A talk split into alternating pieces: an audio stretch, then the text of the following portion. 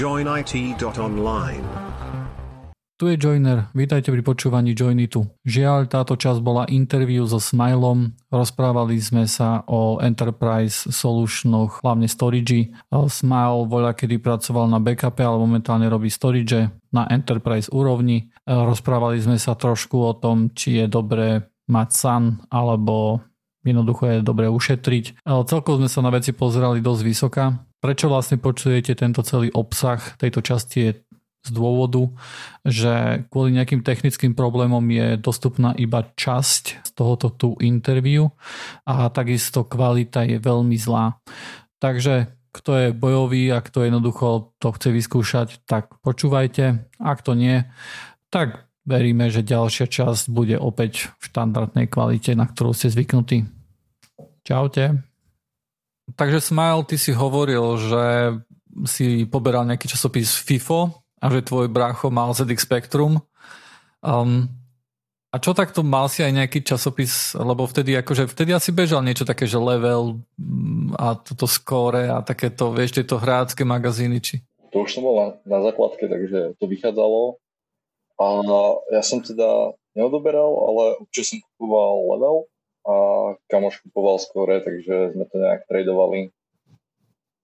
Aby mm-hmm. sme sa dozvedeli, čo je nové vo svete, čo sa dá stiahnuť. Stiahnuť? Však tedy ste, ešte nebol internet, či už bol internet vtedy? Bol internet a to som musel hrozne dlho čakať na to, aby ti stiahlo nejakú 30 megovú hru. 30 megovú, kámara, to sú, to sú a, 3 noci. A stiahovalo sa to presne iba v noci, kedy bol nejak bez obmedzenia, alebo nerátali sa kredity. Uh, ja mm-hmm. si to mhm. tiež to veľmi dobre si to pamätám. Jednak dve veci, prečo sa ťahalo v noci. V noci bol akože jednoznačne citeľnejšie, rýchlejší, rýchlejšia linka, respektíve stabilnejšia v tej vyš, vyššej rýchlosti. To bolo úplne očividné, pretože neviem, asi si to pamätáš, že to bolo vytačené spojenie, nie ISDN, normálne dial-up s modemom. To, čo je teraz a to bolo také, že... Linky, tak vtedy to bolo najvyššia rýchlosť, áno. Aha, to bolo presne také, že keď ako bola zaťažená sieť rôznymi uh, hlasom, tak proste tak to išlo, hej, a v noci sa netelefonovalo, tak to proste išlo lepšie. A, a, a, a, no bolo, to, to, čiže bola, bola uh, väčšia, väčšia rýchlosť a v noci bol hlavne väčší kľud. To ja takéto chlány nepoznám. Ja som mal, ja som nemal cd Ja som na disketách nosil stále, som mal neviem, 30 disket a som nosil od kamoša, hej, veci. A však jasné, jasné, jasné. Hej, ale to viem, že čo sa týka toho kľudu, to bolo, mne sa miliónkrát stalo, že som bol v polovici stiahnutia nejakého obrázku nejakej schémy, dajme tomu, elektrickej. Najčastejšie som ťahal z internetu obrázky elektrických schém. A, Určite. A, a, ako teenager si akože tie elektrické schémy musel ťahať celú noc. Miloval jasné. som to. Je. a normálne, že mám časy zrazu v zmysle, že ide zavolať niekomu, hej, a mne padla linka, hej. Tak som mal normálne mm-hmm. len 2-3 odporíky a jeden kapacitor, nejaký kondenzát stiahnutý, hej. Katastrofa. Mm-hmm. Ale vieš čo, ešte jednu vec poviem, že, že stiahol, našiel som aj to, e, našiel som archív týchto časopisov FIFO. Ja som o tom v živote nepočul. Musím povedať, že to je, že to je brutálne retro. To je super úplne. To si ako, že... čierno-biele. No, potom máš nejaké farebné. Malo to čierno-biele strany. Veľ, veľmi mi to pripomína, veľmi mi to pripomína ako bola praktická elektronika, respektíve amatérske rádio, také podobné fonty, aj, aj to, ako to bolo nasadzené na tých stránkach, ale totálne retro, úplná pecka. Toto je akože typ brutálny. Po slovensky celé, bomba. Mm-hmm. Ináč, um, Smile, ty, ty robíš niečo s Windowsami alebo niečo podobné? Alebo čo ty vlastne robíš? Ja no, pracujem na Windowse, ale robím teda náplňou mojej práce je byť storage adminom a mm-hmm. predtým som mal na starosti nejaké zálohovanie serverov a, a podobne. A to sa ma drží teda ešte stále, tak nejak bokom. A, a vlastne fungujem na Windowse, keďže, sme, keďže máme firmné testy s Windowsami. Predtým som mal nejaký Red Hat, myslím. Takže na tom som fungoval zo pár rokov a akože moc si nevyberám. Potrebujem 4 tooly, z toho jedno je PuTTY alebo SSH a to je tak všetko. A webový prehliadač, mm-hmm. to je proste všade. Takže na to, aby som mohol pracovať, odpracujem z nejakého Raspberry Pi pomaly. Aké storage? To sú nejaké akože Sanko, nejaké NASCO alebo niečo podobné? Aj Sun, aj NAS. Hlavne sme manažovali nejaké IBM a Lenovo storage, v tom klasické NetApp ako NAS. Mm-hmm. K tomu nejaké sanové switche, Brocade a Cisco. Jasno. Brocade si pamätám ešte aj ja, ty kokos. Dám ti rýchlu otázku tým pádom že čo, čo, čo znamená, že robíš storage admina? Môže pre poslucháčov bude zaujímavé vedieť, lebo toto o, poznáme systémových administrátorov, poznáme rôznych ľudí, ktorí sú akože takí možno populárnejší a storage admin to je človek, o, povedz ty prosím ťa, že čo teda robíš, čo, čo je tvoja úloha? Takže v klasických počítačoch, notebookoch, serveroch zvyčajne nejaké lokálne disky, ktoré sú tam fyzicky pripojené. V prípade, že už nemáte miesto, tak si toto miesto požičiate z nejakého NASu alebo zo stanového storageu. To si môžete predstaviť ako veľký rekový server osadený neviem, 40, 80, 800 diskami, na ktorých sú vytvorené rôzne RAID polia a na, na tých RAID poliach sa vytvárajú pseudodisky, tzv. luny a tieto luny sú skrz Mutolan alebo Fiber Channel dostupné na na daných serveroch. Tamto tí admini, či už Windows, Linux alebo VMware admini, vidia ako keby boli lokálne disky a môže sa tam vytvárať file systémy a čokoľvek potrebujú. A čo tam na tom treba adminovať? No, všetci chcú zapisovať nové a nové data, takže narastá toto miesto, ktoré treba a tým pádom sa rozširujú disky, pridávajú nové disky, odstraňuje sa niečo, keď, keď sa robí decommission, keď sa niečo ruší, Ďalej vlastne máme ešte na starosti nejakú replikáciu, keď sa replikuje z nejakej jednej sajty na druhú sajtu v rámci nejakého business continuity plánu alebo niečo podobného. Asi toľko. Jasné, jasné. To sú všetko také termíny presne z, veľké, z veľké enterprise, z veľkého enterprise sveta, všakže? Hej, no. Sanka, Naska. To iný má San. Continuous Access a tak ďalej. Zaujímavé, vieš čo, ešte tak to povedz, že e, aby bolo zrejme, že o akých storage sa rozprávame, že to není, že dvojdiskový nejaký, ja si povedal, že to je plný rek. Predpokladám, že sa blížite už petabajtom nejakým, minimálne celkovo určite si možno aj cez petabajt, alebo ty si konkrétne cez petabajt, ale sú jedno, jednotlivé boxy, ktoré na... sú v stovkách terabajtov, že? Myslíš na jednom storage? Uh, fuf, myslím, že aj na jednom by sa kľudne našlo možno. Máme nejaké doporučenia, teraz čo som to pozeral najnovšie, tak máme, že nemali by sme uh, kupovať storage, ktoré sú väčšie ako 1,5 petabajtu a mm. aby sa vlastne zabránilo nejakým veľkým výpadkom, že vypadne jedna storage a prídeš o 4 petabajty dát, alebo 4 petabajty dát budú zrazu nedostupné a tým, že vlastne takto umelo nastavujeme ten limit na tých 1,5 petabajtu, tak v prípade, že by sa s tým konkrétnym storageom niečo stalo, tak maximálne 1,5 petabajtu je nedostupných. OK, eh, čo mi príde aj tak, že či už prídem o 1,5 petabajtu alebo o 3, to je také obrovské množstvo dát, že, že podľa môjho názoru už to môže byť úplne jedno, ale predpokladám, že nejaká, akože asi tam máte nejaký disaster recovery, respektíve continuous access, nejakú stratégiu a toto vám z toho vyšlo. Dobre, eh, robíš aj za, alebo robil si aj s XPčkami od HPčka? Uh, nie. A robil si s nejakými hitači? Hej, hej. Uh, storagemi? Uh, Lebo to je to isté. To je to isté vlastne.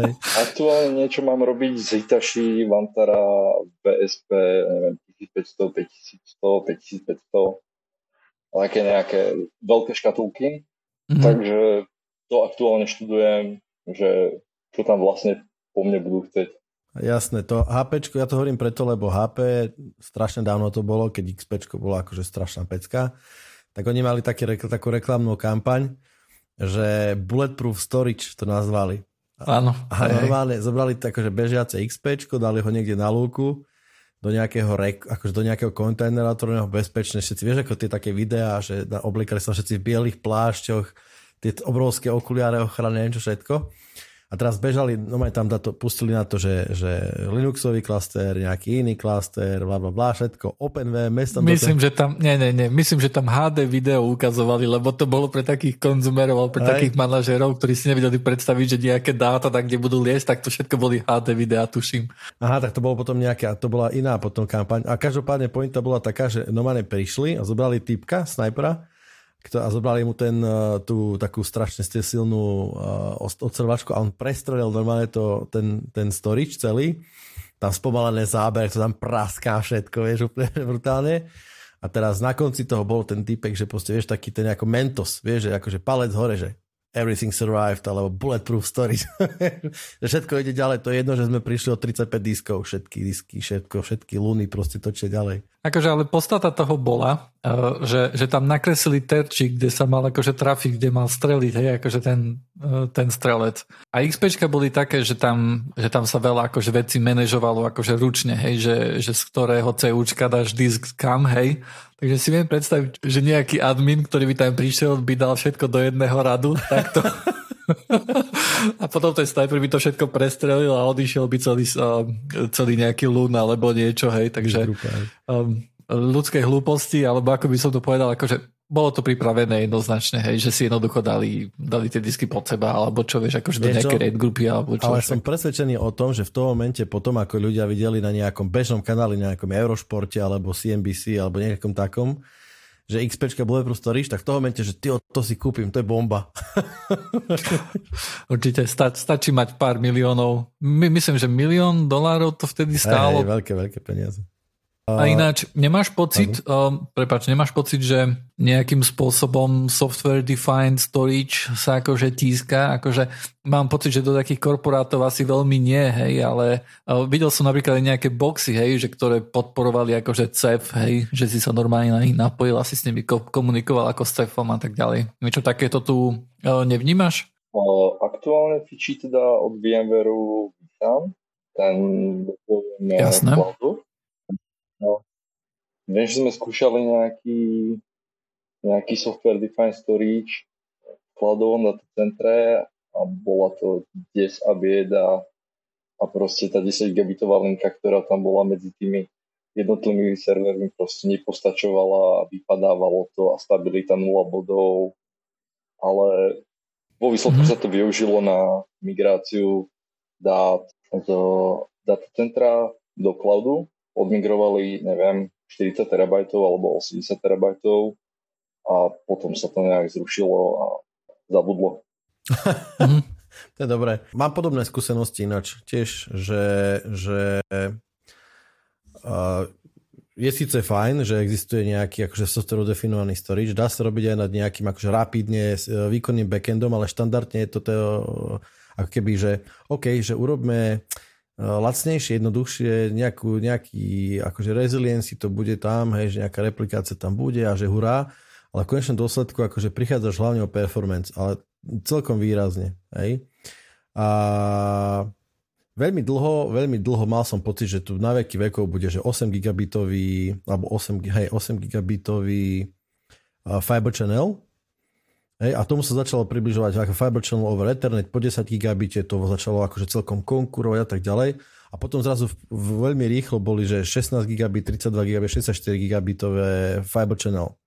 Hej. A ja, môj osobný názor na to je, že mne sa to proste najviac páči. Je to proste, to je presne taký ten, ten produkt, ktorý akože myslím princíp, nie konkrétny produkt, ale akože Fiber Channel uh, Sun Storage, mám pocit, že je proste výkonný, jednoduchý, perfektne zvládnutý, overený rokmi proste, hej. Samozrejme, že jednotlivé aplikácie sa môžu meniť, že nejaký pokazenejší kúsok, hej, nechcem hovoriť proste, nechcem ukazovať na primeru alebo čo také, ale... Nebudeme menovať žiadne firmy. Uh, mám pocit, že tu na, mám taký pocit z teba, že tu nás sa v tomto asi zhodneme, nie? Hej, určite sú tam viac menej garantované nanosekundové nejaké latencie, nech to ide kadekoľvek, nejaké akože stratovosť paketov tam moc nehrozí, buď to ide alebo to nejde, čiže jedna alebo nula.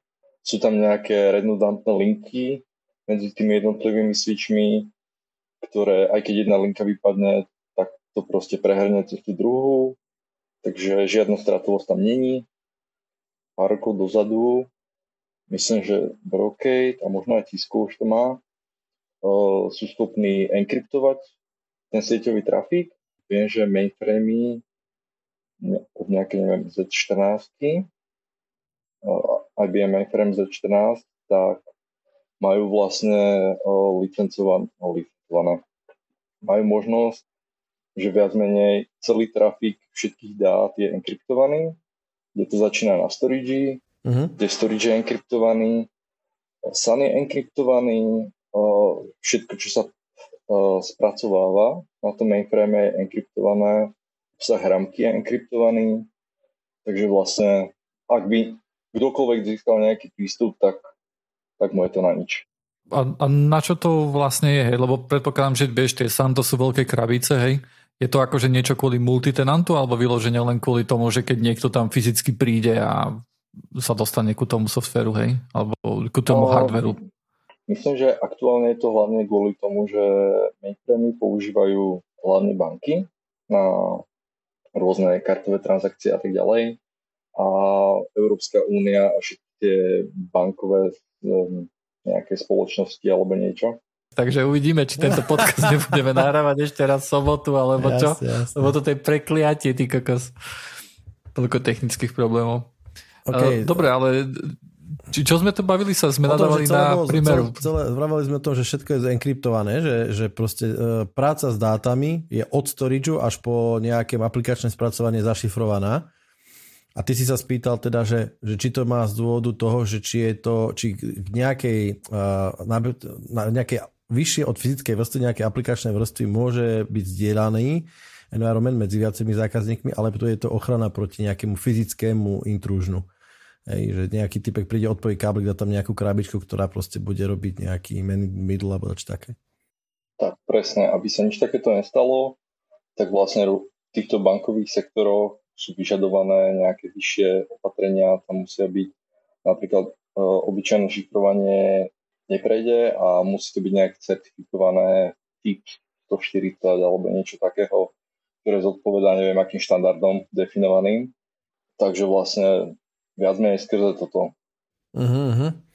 Uh, očividne toto nie je niečo, čo je bežná vec, hej, pretože myslím si, že zašifrovať dáta, zašifrovať vlastne aj cestu uh, od dajme tomu takého storage boxu, ako ty vravíš, po nejaký fakt box, mainframe server, čokoľvek, čo spracováva tie dáta, tak ono to nebude úplne lacná záležitosť si myslím, pretože zachovať, uh, zachovať jednak výkon hej, a na druhej strane tak ako je zachovaný výkon a nejakým spôsobom zabezpečiť uh, nejakú validitu toho šifrovania a overovania, toto nebudú asi zariadenia, ktoré jednak budú stať málo a aj nebudú úplne bez dopadu na výkon. Vedel by si povedať, že či také niečo pozoruješ? Uh, výkon by tam nemal byť uh, prepad výkonu by tam nemal byť žiadny, alebo iba minimálnym, okay. keďže všetko to hrnú cez nejaké špecializované FPGA čipy. Takže mhm. vlastne, mm-hmm. jak to začína na tom storage, tak samotné šifrovanie sa robí na samotných diskoch, takže to tam ne, nemá na starosti ten procesor. Switche majú takisto nejaké ASIC čipy špecializované, ktoré proste toto všetko zabezpečujú a takisto na tých mainframeoch sú nejaké, tak kedy si bývali koprocesory ku procáku, tak tam je niečo proste podobného. OK. Potom si predstavoval, však máš datacentrum, je to zavreté, však aspoň ja poznám, že keď niekoho som musel poslať, poslať do datacentru, tak neviem, pol hodinu mu trvalo, keď sa tam všade popípal a kým ho neviem, s pištolou v ruke, hej, že ukáž, čo máš vo vreckách, hej, a potom, aj keď odchádzal, takisto, hej. Takže som nevedel, že niečo takéto sa tiež rieši, že, že sa to enkryptuje jednoducho aj aj uh, po ceste vlastne, hej, akože. A hlavne za posledné dva roky, alebo kedy keď začalo platiť tie rôzne GDPR nariadenia, tak jednom, jedným z mandatory povinných vecí, ktoré musí byť, je encryption address. To znamená, všetko, čo je na storage by mal byť enkryptované Jasne. nejakým spôsobom. Hej, to, to mi nepríde až také, až také prekvapivé, hej, skôr ma prekvapovalo to, že aj po tej ceste to musí byť. Ale akože ja viem, že vy dvaja tu chválite to zo Sanko, ale to sú veci pre obrovské korporáty. A ja poznám eh, minimálne jednu firmu, ktorá fičí na 80 hyper, hyperkonvergovaných software defined storageoch, akože systémoch. A oni to majú urobené tak, že že ten software defined storage akože je, je, je duplikovaný niekde inde, hej, že je replikovaný, pardon, niekde inde, ale uh, jeden, jedna replika je stále na tom hoste samotnom. To znamená, že veľa z tých akože operácií, oni majú hlavne akože read operácie, takže tam jednoducho môžu čítať priamo z diskov, ktoré sú napojené na ten komp, hej, a nemusia ne, nemusia čakať na synky a tak ďalej veľmi často. Takže ono pre niektoré, pre niektoré filmy toto, firmy je toto jednoducho cesta, hej, lebo Sanko je... Drahé. Tým, týmto smerom Ale... iba čítanie. Zápis, ak chceš mať synchronný, tak to musí čakať na, na tú druhú stranu, kým potvrdí zápis. Čiže ten druhý hyperkonvergovaný host, kým potvrdí, že data zapísal alebo kým ich prijal, tak proste je tam tá latencia. To je to presne, čo som chcel ja povedať, že jednoducho to nie je generálne ako nejakým spôsobom generálna advice, že rada, že je to proste blbosť a samozrejme, keď máš case by case sa to môže líšiť. Toto je presne prípad, keď je akože OK. Lebo treba povedať, že ten softverov definovaný storage má veľa výhod. So, má, z toho, čo ja viem, čo som sa s tým stretol, je presne to, že akým spôsobom sa pracuje s jednotlivými blokmi, s jednotlivými fajlami, akým spôsobom sa majú replikovať, kde sa majú replikovať, môže si to rozdeliť, čo sa bude, aká cache sa bude používať na zápis, na čítanie, aký, aká bude veľká. Tak toto sú všetko parametre, ktoré fakt, dá sa povedať, definuješ uh, veľmi uh, granulárne, dá sa povedať, a zároveň uh, že nie je to jednoliatý setting pre celý storage. Môžeš si vytvoriť proste bloky, kde, ktoré sa budú chovať nejakým spôsobom, nejakým iným spôsobom. Hej. Ale stále platí, si myslím, a to je môj ako generálna, generálny pocit, že proste, že zatiaľ som nevidel ani náhodou akože nejakým spôsobom jednoduchý SD, lebo tak nevidel som SD software definovaný storage, ktorý by mal takú výkonnosť ako klasický backend. Napriek tomu, že ho môžeš nad takýmto backendom postaviť, fiber channelovým, hej? To je, to s tým, s tým beriem. Ale ja musím troška vyvrátiť túto uh, akože tézu o tom, že Fiber Channel Storage je, je drahý, pretože drahé je, drahá je akože tá... Licencie. Keď si kúpiš, keď si kúpiš akože Fiber Channel Storage backend proste od nejakého veľkého hráča, tak zaplatíš veľa. A platíš tam hlavne za jeho kapacitu. Hej, lebo keď kupuješ Sanko, tak ho nekupuješ na 2 tera. Hej.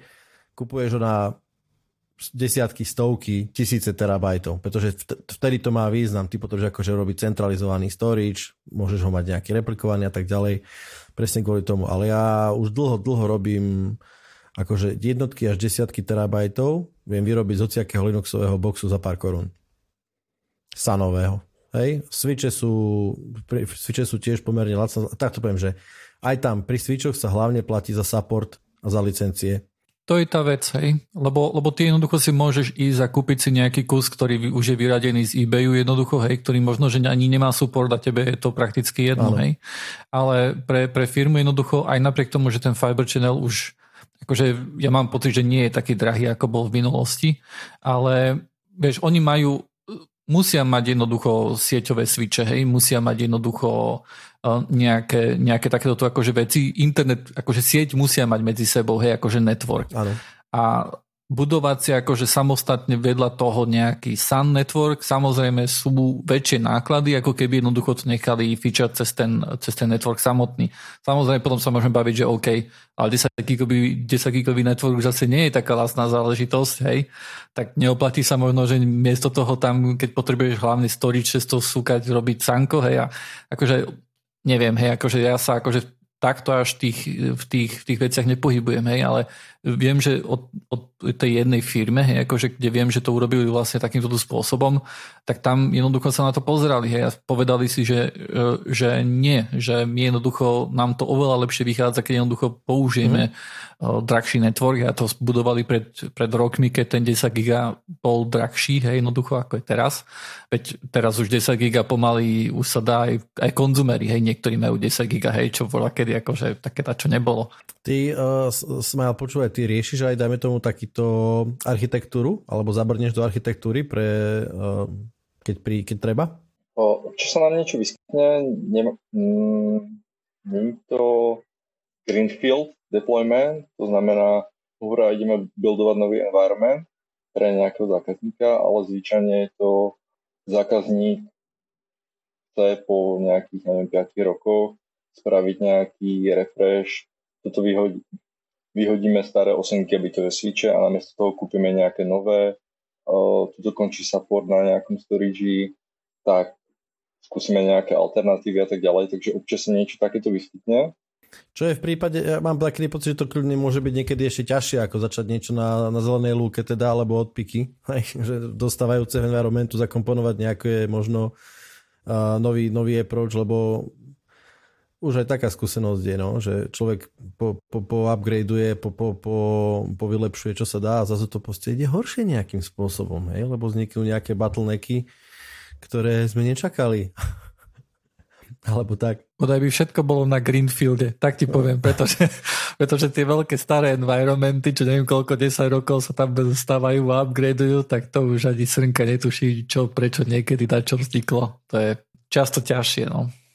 Ale na Greenfieldoch je super to, že keď ich navrhuješ a potom odídeš, vieš, že ty to navrhneš, vieš, tam je, tam je jednoducho tá grace perióda, hej, že všetko je krásne, pekne, vieš, akože one a už potom, potom sa to kazí, vieš, tým, že sa to používa, už sa všade dačo presne, však tu na len na chvíľku dáme dačo a tu na len na chvíľku a už potom, potom už treba odísť, potom už treba odísť. Vravel si, že, si, že e, zabrdneš ešte aj do teda backupu. E, riešiš aj, je tvoja súčasť tvojej práce aj starať sa o zálohy? Aktuálne iba vypomáham a zaskakujem za kolegu a je to viac menej iba troubleshooting. Uh-huh. Nejaké akože, keď už daný support team je, neviem, reši to 3 dní alebo týždeň, alebo ako včera mi písali, nejakom štvrtom mesiaci sme otvárali nejaký support, support ticket a ešte stále to nemáme, tak sa mi včera ozvali a som im tam trochu pomáhal. OK. Uh, lebo tam treba povedať, že, že čo je pre mňa zaujímavé na backupe je to, že sa tam celkom intenzívne stále pracuje s magnetickými páskami. Momentálne som začal taký seriál, chcem sa aj tohto presne dotknúť, že, že médiá rôzne a tak ďalej keď som najvyššiu kni- najväčšiu knižnicu, pre poslucháčov treba povedať, že to, no to je tak, že to, vyzerá to naozaj ako knižnica, možno som to už predtým rozprával, asi hej, tisíce cartridgeov, uh, kde sú odložené pásky magnetické. Uh, stredol si sa? Videl si? Robil si s tým? Uh, osobne nie, ale áno, robil som. Samozrejme. Tisíce a tisíce pások. Jasné, jasné, lebo to je celkom veda, musím povedať. V živote by som nepovedal, že to je taká veda, aspoň ako sa mi, ako, myslím si, že čo je problém, pripravím, yeah. napíšem, hotovo, hej. Nie je to, je to komplexná, veľmi, veľmi... no, no. jasné, jasné.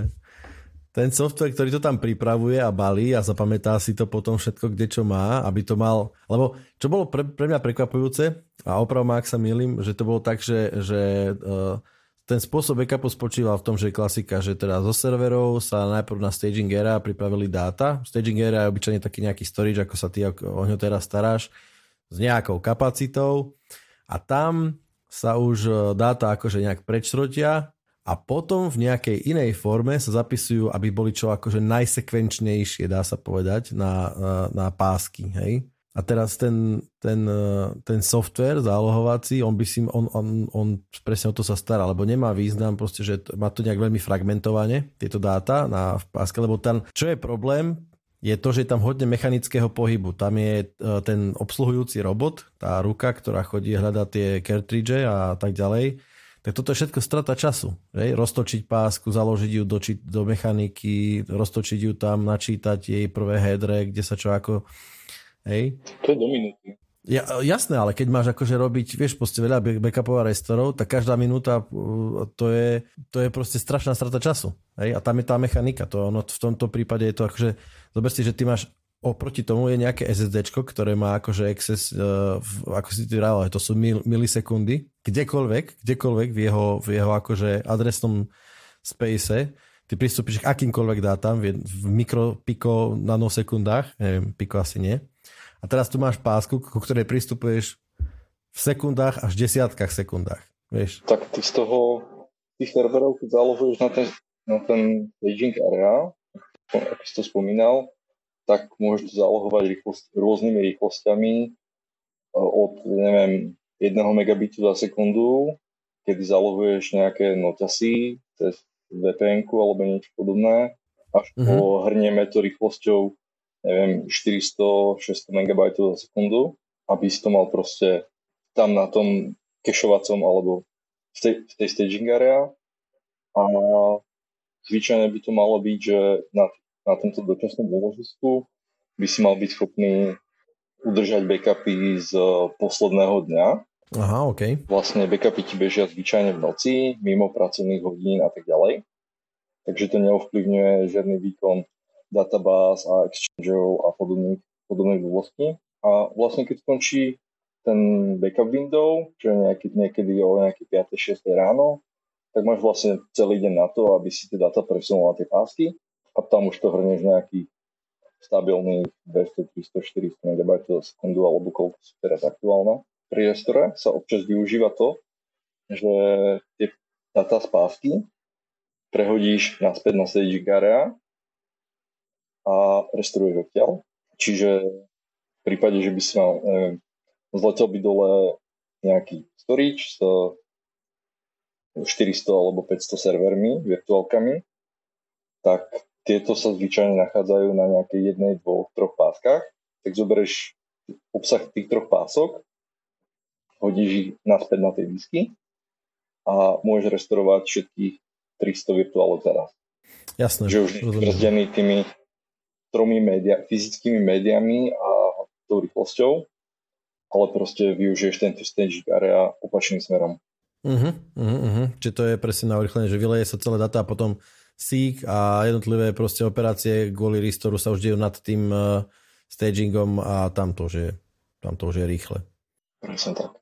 Vlastne I see, I see. Staging area sa využíva pri deduplikácii, že vlastne z tých klientov alebo serverov pošleš normálne data, čiže celú databázu, neviem, Oracle o veľkosti 3 terabajty, takže 3 terabajty presuneš na ten staging area, ktorý software, niektorý to deduplikuje už počas toho, ako to presúvaš na ten staging area, niektorý to deduplikuje, keď to posúvaš ďalej na pásky, takže vlastne ne, nemusíš na, na tie pásky ukladať plnú veľkosť dát, ale môžeš skončiť na neviem, 1 terabajte pro. Jasne. Dám ti otázku. Stále ma zaujímala jedna taká vec, e, že ako funguje deduplikácia vlastne v takýchto tu, lebo ty zjavne pracuješ v nejakých vysokokritických systémoch alebo environmentoch. Stále ma zaujímalo, že či deduplikácia, hej, lebo keď ja si to urobím u seba doma, tak deduplikácia na, napríklad na ZFC alebo tak beží väčšinou asi nejakým takým spôsobom, že sa čekne nejaký checksum, hej, nejakého bloku a ten keď je rovnaký ako nejaký iný checksum nejakého druhého bloku, tak uh, jednoducho sa povie, že OK, že tento jeden blok a tento druhý blok je jeden a ten istý. Ale vieš, je tam riziko, uh, že tie checksamy budú mať jednoducho nejaká kolízia alebo whatever, hej, a jednoducho tie checksamy budú sedieť, ale tie dáta v tom bloku nie, hej. Tak teraz je moja otázka, či v tej, pri tej deduplikácii sa naozaj chytí, prečíta sa jeden blok a porovná sa s tým druhým, či sa celý prečíta, alebo, alebo či mu stačí, že jednoducho, že v, tom, v tej hash mape si, si, si, si porovnajú hash a si povie, že OK, to je okay, to je ono. Takže proste, keď sa ukladá prvý blok, alebo prvý ten prvýkrát daný, daný blok, tak sa zráta nejaký hash pomocou nejakej mm-hmm. funkcie a potom posielajú znova tie isté data, tak to treba zábehu vyhodnotí a tieto data už mám, takže nemusím ich reálne ukladať, iba tu si zvýšim pointer o jedna. Toto mi prípada ako, že ja akože chápem, že tie hashe sú také, že šanca na niečo také akože veľmi malá, že tam bude jednoducho takú, lebo myslím, že tam sa, o tom, čo som pozeral, tak tie hashe, ktoré sa nám používajú, to nie sú také normálne MD5 hashe, ako, ako na fajly, lebo to by bolo asi fakt zle.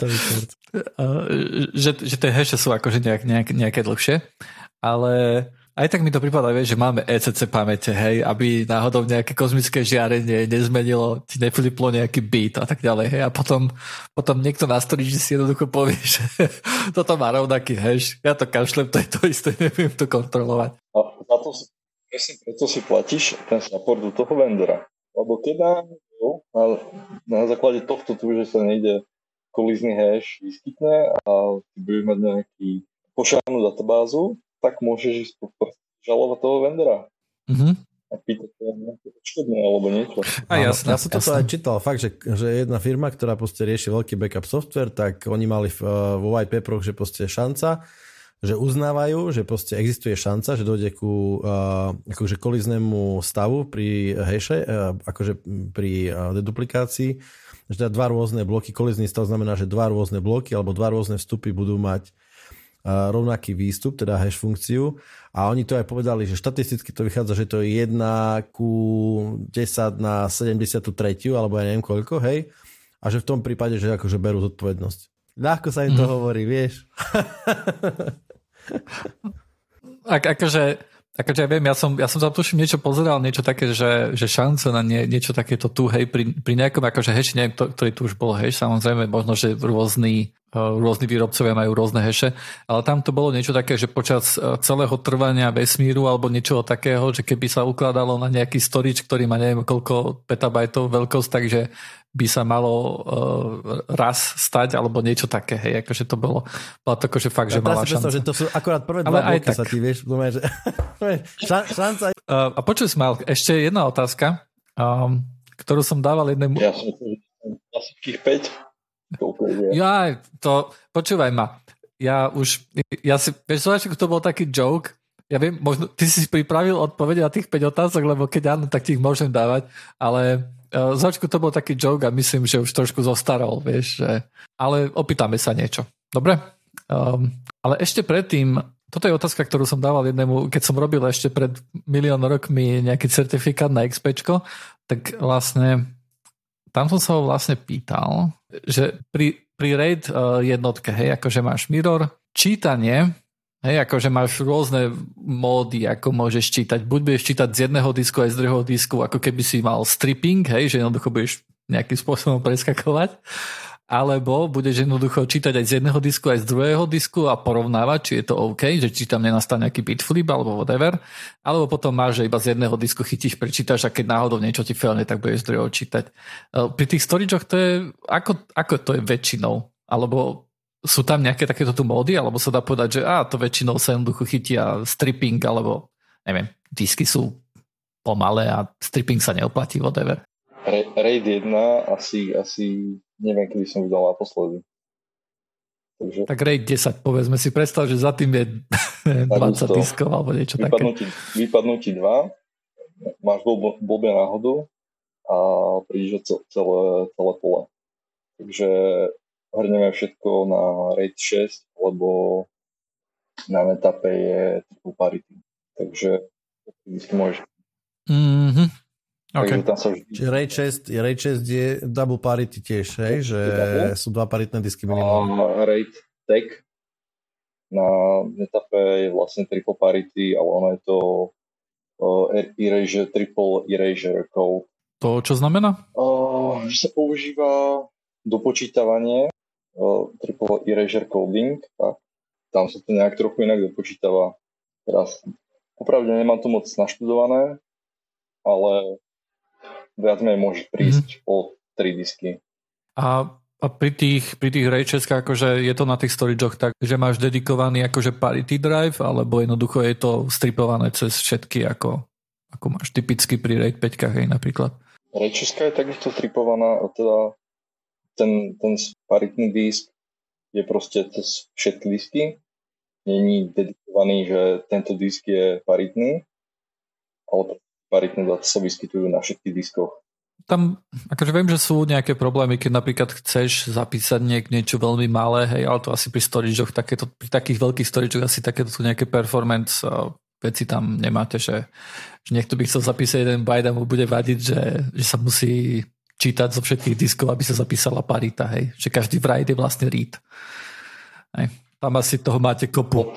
3000 majú za sekundu až po nejakých neviem, 150 tisíc bez problémov, takže mm-hmm. tam tie disky bežia furt naplno. Vlastne, keď sa pýtal ešte na tie, tým raidom, tak teraz nedávno, nedávno, pár rokov dozadu, aj Bianco s tým došlo a teraz to bude mať aj ZFS. Volá sa to Distributed RAID, vlastne klasický RAID, nejaká 5 alebo 6, ktorá sa rozkladá na viac ako bežných 16 diskoch. Čiže proste v, rám, v rámci toho pola je treba 40 alebo 60 diskov, ale že je tam distribuovaný, distribuované paritné disky, ale aj spérové disky. Čiže nestane sa ti, že v tom storage máš proste disk alebo nejakých 5 diskov, ktoré sú označené ako spérové a nebežia. Nestane, nenastane situácia, že neviem, za rok ti vypadne nejaký iný disk a ty potrebuješ použiť ten spérový, že on sa roztočí a zrazu nenabehne. A zomrie. A zomrie rovno akože pri, pri pokuse o ten rebuild, takže rovno si to potiahne ďalší spérový disk a ten sa zase buď to môže alebo nemusí roztočiť.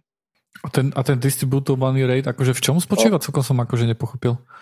Ale ja som pomalší, nemusíš, vieš, nemusíš pomaličky. Dobre, no, v klasickom rate, treba z RAID 5, máš 3 disky, Áno. máš 2 datové, jeden paritný a k tomu máš ešte bokom jeden spérový disk, takzvaný nejaký hot spare, ktorý je pripojený, ale nebeží, nič sa na neho nezapisuje, nič sa z neho nečíta.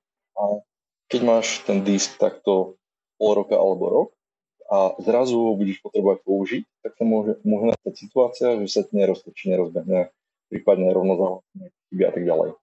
Ten distribuovaný rate robí to, že tento uh, 1, 2, 3, 4 disk vlastne zahrnie do toho raidu a to voľné miesto ktoré je akože spérové, tak sa rozdistribuje medzi všetky 4 disky.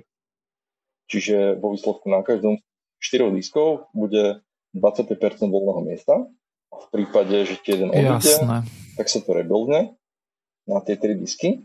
Budeš mať uh, plnú redundanciu, čiže máš všetky data, mm-hmm. netreba absolútne nič dopočítavať. Keď ti dojde náhodou technik, tak proste ti vymení disk a tie uh, data sa skopírujú naspäť na ten nový spérový. Mhm, jasné.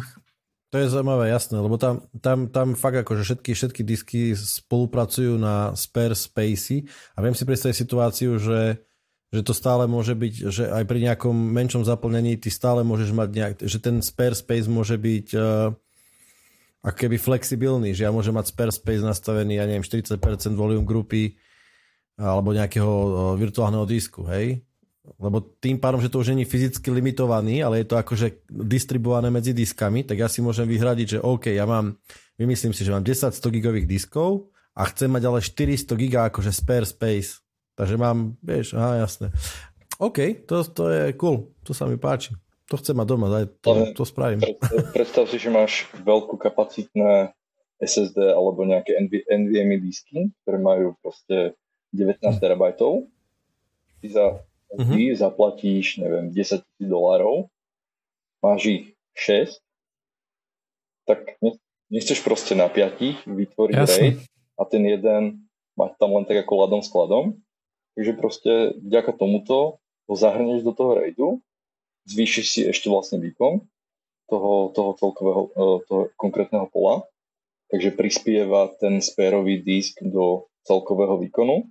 A ďalší z benefitov je, keď má to, tento distribuovaný rate po veľkej veľkosti, bavíme sa o 40, 50, 60 diskov, tak uh, tebe ak vypadne jeden disk, tak vlastne ho rebuilduješ na ďalších 20 diskov a čítaš zo všetkých 40 diskov.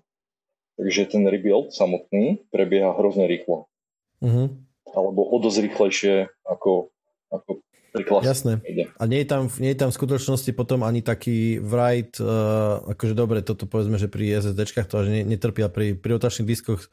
Veľakrát som si čítal o tom, že veľmi nebezpečná RAID 5 bola presne kvôli tomu, že keď sa robil rebuild no, na nový disk, tak sa vlastne zápis bol silný akože write load na ňo a on mohol odísť. Proste pri zápisoch sa zohreje častejšie, veľmi sa zahrie on sa zapisoval na neho intenzívne a počas zápisu, keď akože odišiel, tak už bol pole v čudu. A v prípade, že to je tak, že, že, že sa číta zo všetkých diskov a zároveň sa za, zapisuje nie, všet, nie celý disk, ale len zase nejak, lebo on musí zase, jeho časť je použitá ako spare part, alebo spare space hej, tak je to tiež lepšie. Počúvaj ma, Smile, vy akože teraz už vyčíte akože celkom bežne na SSDčkách? Alebo stále to tam akože ovnujú nejaké 72 gigové velociraptory? Mm, nie 72, ale 300, 600, 900 a 1,2 terabajtu. To sú proste najbežnejšie kapacity uh-huh. tých storage, ktorých sa snažíme zbaviť už posledné roky. Ale máme aj teda nejaké uh-huh. nové nové storage, ktoré používajú NVMe disky a SSD a tak ďalej. A ako to funguje? Akože tie, tie SSD, akože keď sa pozeráte napríklad, tak uh, že OK, chceme prejsť tu na, SSD kvôli výkonu alebo kvôli whatever čomu, hej. Je to akože iný vendor, od ktorého kúpite celý storage, ktorý je od začiatku SSD, alebo sú aj také veci, že napríklad máte niek- niečo, kde bola kedy boli iba harddisky a jednoducho chytíte a, a trepnete tam SSDčka a poviete si, že to hádam bude fungovať, alebo ako to je? Akože je šanca tam pre nejakých nových ako Pure Storage alebo takých, že sa dostanú do nejakej takejto tu korporácie, hej, že budú tam mať storage? Dá sa, dá sa aj jedno, aj druhé. Proste nahradzuješ starý storage s rotačnými diskami, ktorý už má svojich pár rokov obslužené, tak sa mm. môžeš proste rozhodnúť, alebo môžeš navrhnúť, architekt, že poďme tuto na Pure, lebo ušetríme a bude to skvelé tak napríklad pred včerom sa ku mne dostala nejaká informácia, budeme nahradzovať túto tých 45 storageov a použijeme na to 4 nové Pure Storage. Takže okay. Pure Storage má takisto nejakú deduplikáciu, myslím, 3 ku 1 alebo také niečo. Hej, hej, má, má, má. Takže uvidíme, ako veľmi to bude fungovať pre nás. Ale takisto sa dá proste vyhodiť staré disky a vraziť tam nové SSDčka, ale zvyčajne tam na to nemáš miesto v tých shelf, disk shelf, ako sa to volá? Polícia. Polícia. Polícia.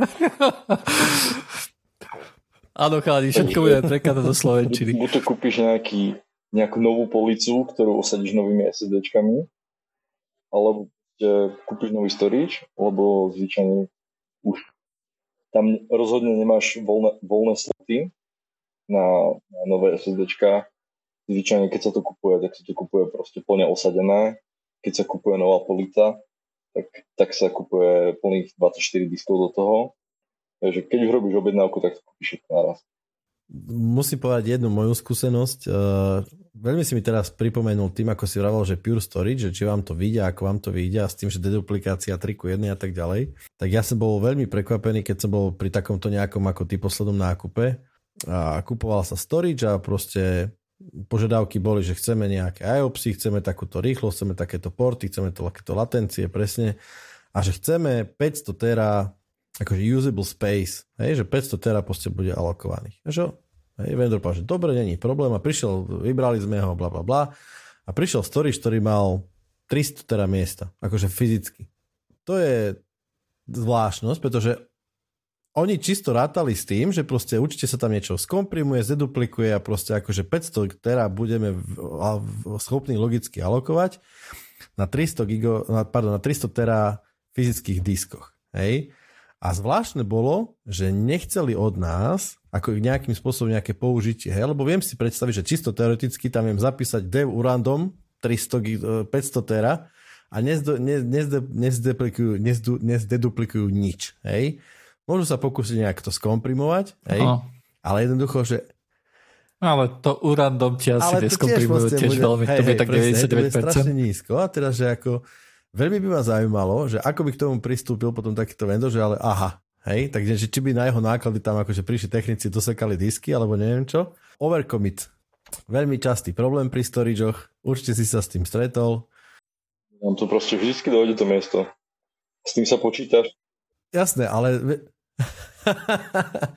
to je jasné, že, že Storage robia takú vec, že jednoducho dokážu dať viacej miesta, ako v skutočnosti potrebuješ, lebo ja som sa s tým posledne stretol to nedávno tiež, keď nám zase, že došlo miesto, lebo sme zistili, že aha, že aha plný, plné disky, všetko data story plné a že no dobré, ale však e, na storage aha, storage je na 127%.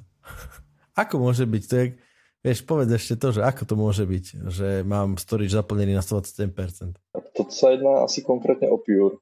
Tí to teda povolujú a oni majú proste nejakú, nejaké rezervné miesto, ktoré není viditeľné pre užívateľa ako použiteľné, ale v prípade potreby sú schopní ho použiť.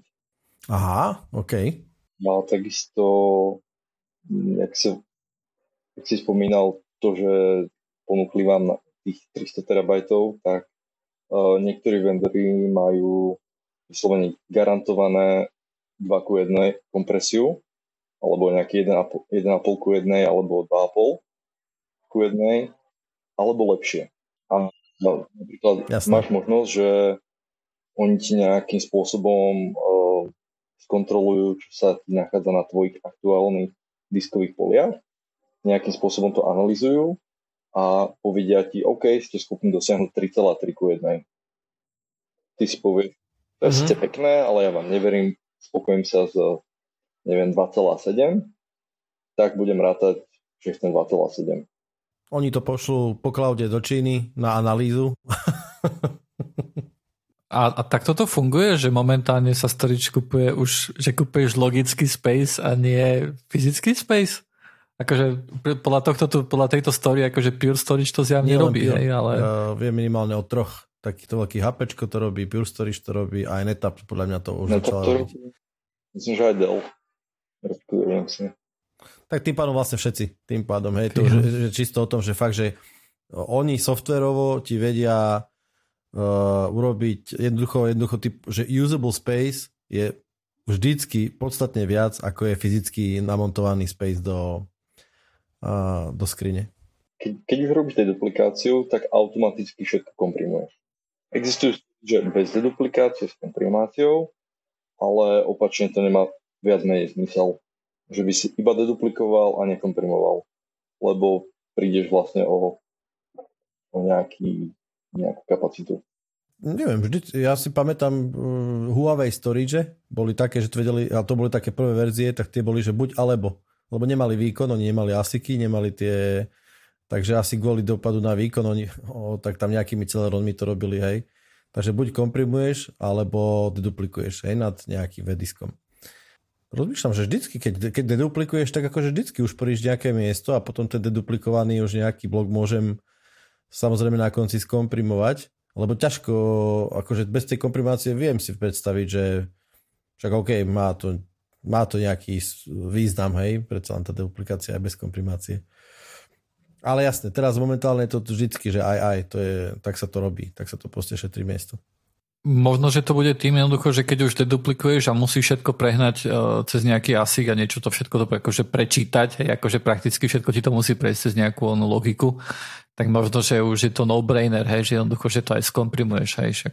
Ale ja neviem, ja sa to nevyznám. Hardwareový čip na kompresiu je asi jednoduchší ako deduplikovať. Že hardwareový čip na komprimovanie je jednoduchšie implementovať ako deduplikáciu. Uh, je to akože minimálne je to akože viac streamline, hej, je to, je to, vieš, tá duplikácia je proste multikroková, hej, čo, čo akože nejaký čas trvá a kompresia je fakt, že inline, proste pustíš, ideš, bodka. No áno, lebo na kompresiu nepotrebuješ mať veľkú, uh, veľa pamäte, hej, akože, uh, pretože to jednoducho ti môže tiež tiec cez ten čip, ale pri deduplikácii jednoducho potrebuješ uh, cez možno, že veľké hashmapy akože srčovať, hej, tak tie potrebuješ niekde mať uložené. Tak možno, že to je ten rozdiel. Ako, myslím si, že deduplika, dedu, deduplikácia ako topik, to je, keby sme chceli do toho hlbšie, tak to je na samostatný diel, pretože to je celkom veda. Nie, za 5 minút v pohode. No však to je jeden diel. 5 minút kontentu v hodinovom podcaste. Vítajte ja, ja som si raz, ja som, keď som si raz robil, že idem to, idem to skúsiť, že som si nové v Beši, ja v čom inom, ja len v Beši proste, hej, som si robil, že deduplikačný oný engine, hej, bolo to tragické, bolo to hrozné úplne, ale robil to, čo to malo. S takou, ako, s takou presnosťou presne ako, že á, však dobre, toto sa tak podobá, tak to akože deduplikujme to. looks almost the same. Hej, hej, presne tak, presne tak. Dobre, ale máme veľmi vysoký čas, lebo nejakým spôsobom začali keď sa to storage neviem, neviem z akého dôvodu to bolo, ale uh, dám ti teda tých 5 otázok slávnych uh, z Joinitu. A prvá otázka je teda, že aký bol tvoj prvý počítač? 286. To už bola tvoja nebratová, hej? Áno, to už bolo moje. Mal si aj, mal si aj matematický koprocesor, či to bolo už 386? Bolo až to 386, myslím. Asi, hej, hej, ja si to už nepamätám, a, ale asi ako procesor bol až neskôr. 286 to bolo, to bolo ešte veľa ako procesorov rôznych. Mal si desktop či tower? Desktop. Jasné, to všetci mali, no je taká veľká. Mal si aj 5 čtvrtky, 5 čtvrtky diskety? Tuším tam bola. Jasné, 286 to je veľká, veľká šanca, že áno. A dokonca niektorí bohovia internetu a počítačov mali dve mechaniky. Mechanika tam bola, ale to používala, to nie, určite. Lebo som používal iba tie kvalitnejšie 3,5 palcové. Jasné, jasné, tak tu, to už si bol pán, jasné. Obľúbený operačný systém? Tak to necháme asi Windows. Ja som si myslel, že povieš nejaké FreeBSD, alebo dačo, vieš, lebo na tom bežia netapy, tuším ešte stále, nie? Asi, alebo nejaký Minix. Myslím, že ne, hej, e, netapy dlho bežali na, na, nad FreeBSD jadrom alebo dačo. Boh vie, čo to je teraz. Neviem. Uh, mobil? Aktuálne Xiaomi, neviem, nejaká devina. Mi 9, Mi 9 Lite. Lite alebo SE, jedno z toho. Uh, Lite, myslím, lebo v aplikácii ukazuje, že, že Mi9 Lite. Um, obľúbený jazyk? Tak asi v tomto budem Linuxák, takže bež. Bež? Tak toto to, to si tu nás duša nám môžete podať ruky. Vymeniť skripty nie podať ruky. Ja aj tak uh, môžete, ale ako si počul, Dušan má väčšinu skriptov na deduplikáciu v Beši urobených, takže, takže neviem, či bude až o to taký záujem v storageoch, ale vieš, keby, keby náhodou prišiel ku vám nejaký salesáci, hej, že z netapu alebo z kadial, alebo z Pure Storage, tak povedz, že keby chceli nejaký dobrý deduplikačný skript, takže Dušanko tu nám má v Beši podobené. In-house, Slovak made. Áno. A potom obľúbené jedlo. Asi domáce brinzové halušky. Nice. Toto, toto druhý krát, pretože Midnight tiež tu si hovoril, nie? Že brinzové halušky. Mali teraz cez víkend, takže ja som spokojný. Ach jaj. A, a počúvaj ma, vy robíte brinzové halušky, uh, že sú tam, je tam len cesto, alebo aj zemiaky sú tam akože samostatné? Lebo do cesta sa dávajú tie zemiaky, ako keď sa robia tie brinzové halušky, ale sú tam aj samostatné zemiaky, alebo nie? Nie, my to zvládame postruhať. Dobre, Prečo by dobre, mali okay. zemiaku? Počkej, ja mám Pretože ja to tak mám radšej. Ja, mám, ja mám zastavu doma tiež. Keď k tomu nechceš? Uh, nie, toto si dávam výhradne iba ku suši. Kríži. Ale... uh, nie, nie, naozaj, ono sa to, ono to nie sú akože skutočné brinzové halušky, hej, ale okrem toho, že tam dáva zemiaky do cesta, tak moje zemiaky dať ako keby osobitne. A ja to tak mám rád, no, čo vám poviem. Však, to niekedy ja musím zažiť, lebo ja si to neviem ani predstaviť, o čom rozprávaš vôbec. Bola, kedy pošlem uh, obrázok Fotku. jedného dňa. Nie, Fotku. že by si zavolal, jasné, na obed alebo dačo. Fotku pošli. Toto hovorí ináč tu na Dušan, uh, len aby si vedel smile.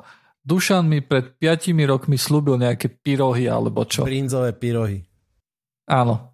Kde sú brinzové 5 rokov, alebo to bude aj možno, že viac ako 5 rokov už a ešte Zase zatiaľ Zatiaľ ešte tie brinzové pyrohy nikde nie sú. Čiže lopta hovoril, je že na mojej ako... strane, hej, teraz. Na mňa sa čaká. Jasné, ja, jasné, jasné že na teba sa furt čaká, hej. to, to, to furt je tak. Uh, ináč, uh, Dušanko, um, keď to minulé bol Midnight, tak uh, sa vlastne pýtal, že či si drunkes alebo drankes. A musím povedať, že možno, že v niektorých intrách si bol drunkes. Kámo, ja som už aj drinkes bol. Čo je správne? Aké je správne vyslovovanie? Vieš čo, práve toho, či si z Martina alebo z Revúcej. Hej, normálne môžeš ma volať aj jedno, duša. Úplne jedno v pohode. No, Ja mám okay. ešte otázku na vás, chalani. Boh vlastne. Vy ste, uh, Joiner si vravel, že vy, ste sa, vy sa poznáte z LOLka alebo z Lineage, Lineage 2. Áno. Dobre, a teraz, keď ja som, ja som človek, ktorý ja som akože zažil ešte akože LAN party v zmysle, že si zoberieš svoj počítač, guličkovú myšku, dofrčíš, vieš proste všetko, hej? To aj u vás takto bolo, že sa akože poznáme sa odtiaľ, či to je čisto online? Už bolo online. To je, to je čisto online, hej, lebo to je akože MMORPG, hej, to znamená, Jasne. že to bežalo na internete ale my sme to vlastne premostili aj do nejakého real sveta, lebo my sme potom mali nejakú chatu. Okay. Tá chaty ešte aj bývajú, ešte aj ďalej. Takže téma každý rok. Sú tam tí ľudia akože z, z toho lineageu, myslím, že možno, že tam pribudol ak rád tematické, tak téma je zvyčajne guláš, pivo, borovička a vodka? Nie, nie, Myslel som presne, toto je taká bežná téma, ale že či akože nad téma, nad tým je teda ten lineage, hej, dajme tomu, že to je akože typci z nejakej komunity lineageovej sa stretnete a idete proste uvariť guláš a zapiť to borovičkou. Tak to začalo, ale, ale teraz hrá niekto ešte lineage, akože určite som si istý, že... Hej, okay. Tak neviem, majcok sa povedať, že iba botím tam niekde bežia, ale možno, že ešte hrajú niekto. Ale tí, tí ľudia, ktorí sa stretávajú na tej chate, stretávajú na tej chate, pretože ja opäť nepôjdem, tak, tak to sú vlastne ľudia, ktorí veľa ľudí z tých, ktorí tam chodí, jednoducho už nehráva Lineage, hej. To Jasné, len vznikla taká komunita. Pri, pri, príde mi to ako úplne fajn, lebo napríklad uh, IRCčko si možno pamätáš, uh, Joiner ty určite nie, ty si to už vytesnil. Ale IRC proste, že boli takedy také, že, že keď, keď, eh, keď síce už fungoval internet, vieš, ale ľudia sa akože mali takú možno potrebu stretnúť alebo dačo, hej, že vymeniť si, a, že mi to prišlo ako celkom cool a teraz akože aj teraz mi to príde cool, keď sa vy takto poznáte a zmysle, ste sa stretli aj, aj real a tak. Nice. Je to zbytočná socializácia, ale pekná. Dobre, uh, tak tým pádom to bude asi na tento týždeň všetko. Uh, ďakujeme Smilovi za návštevu. Uh, majte sa. Čau. Čaute. Čau.